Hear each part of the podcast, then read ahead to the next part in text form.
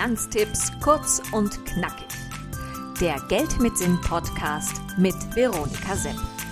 Heute hilfreiche Fakten zum Thema Fonds.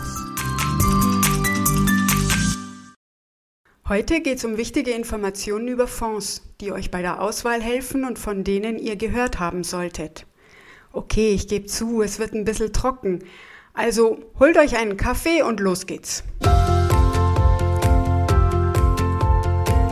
In Deutschland gibt es fast 12.000 zugelassene Investmentfonds.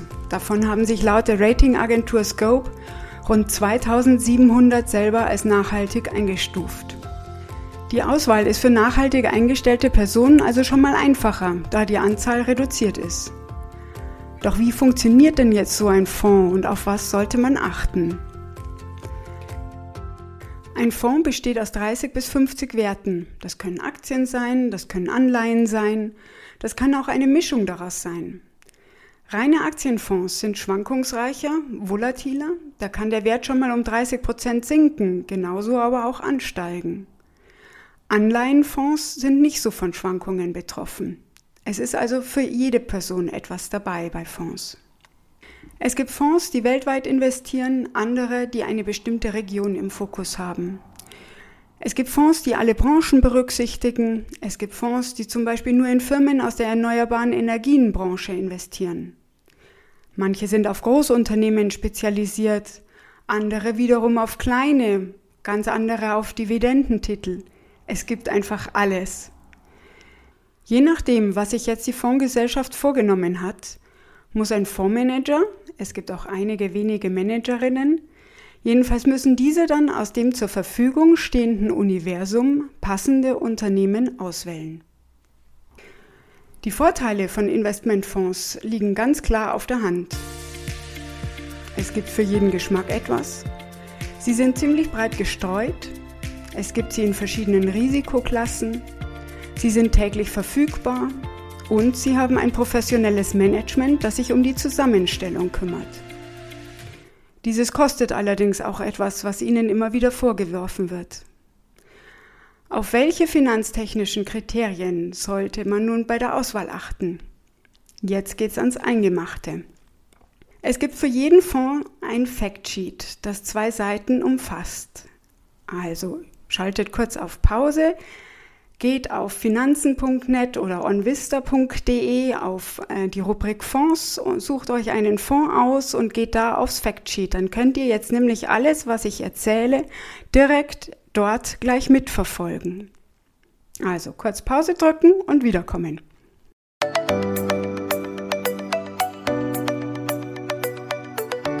In dem Factsheet stehen die wichtigsten Daten und Fakten. Welche Anlagestrategie verfolgt der Fonds? Also weltweit oder auf eine Branche spezialisiert etc. Im Factsheet sieht man die deutsche Wertpapierkennnummer WKN, die internationale ISIN-Nummer und die Währung, in der der Fonds notiert. Achtung, kaufe ich einen Fonds in Dollar, habe ich möglicherweise Gewinne oder aber auch Verluste durch den Währungskurs. Im Factsheet steht auch, seit wann der Fonds existiert und wie groß er ist, welches Volumen er hat. Das ist wichtig zu wissen, denn ein Fonds, der keine drei Jahre existiert und in den weniger als 50 Millionen Euro investiert sind, wird möglicherweise aufgelöst werden, da die Kosten zu hoch sind. Also Finger weg. Überhaupt Kosten, auch die stehen im Factsheet. Der Ausgabeaufschlag fällt einmalig an und wird möglicherweise von der Finanzberatung oder Depotbank reduziert. Zusätzlich gibt es noch eine Managementgebühr, denn auch das Fondsmanagement will bezahlt werden für die Auswahl der einzelnen Titel. Um Fonds bezüglich der Kosten gut vergleichen zu können, gibt es die Total Expense Ratio, TER. Bei manchen Fonds gibt es auch noch eine Performancegebühr, die fällig wird, wenn der Fonds besonders viel Rendite in einem Jahr erbracht hat. Was noch im Factsheet zu sehen ist, ist die Performance, die Rendite des Fonds. Hier bitte auf die 5-Jahres-Rendite achten. Denn diese zeigt an, ob das Fondsmanagement auch über einen längeren Zeitraum gute Arbeit liefert. Zur Rendite gehört auch die Volatilität. Wie groß ist die Schwankungsbreite? Wie hoch war der größte Verlust? Wie lang die längste Verlustperiode? All das und viel mehr zeigt das Factsheet und dient zum Vergleich mit anderen Fonds. Mit diesen Hinweisen habt ihr alles an der Hand, wie ihr Fonds nach Finanzkriterien vergleichen könnt. Das war jetzt etwas trocken, doch sehr wichtig, damit ihr das Wissen habt, um selber entscheiden zu können. Und jetzt könnt ihr euren Ohren erstmal eine Pause gönnen. Mit den Nachhaltigkeitskriterien geht's dann weiter. Bis zur nächsten Folge.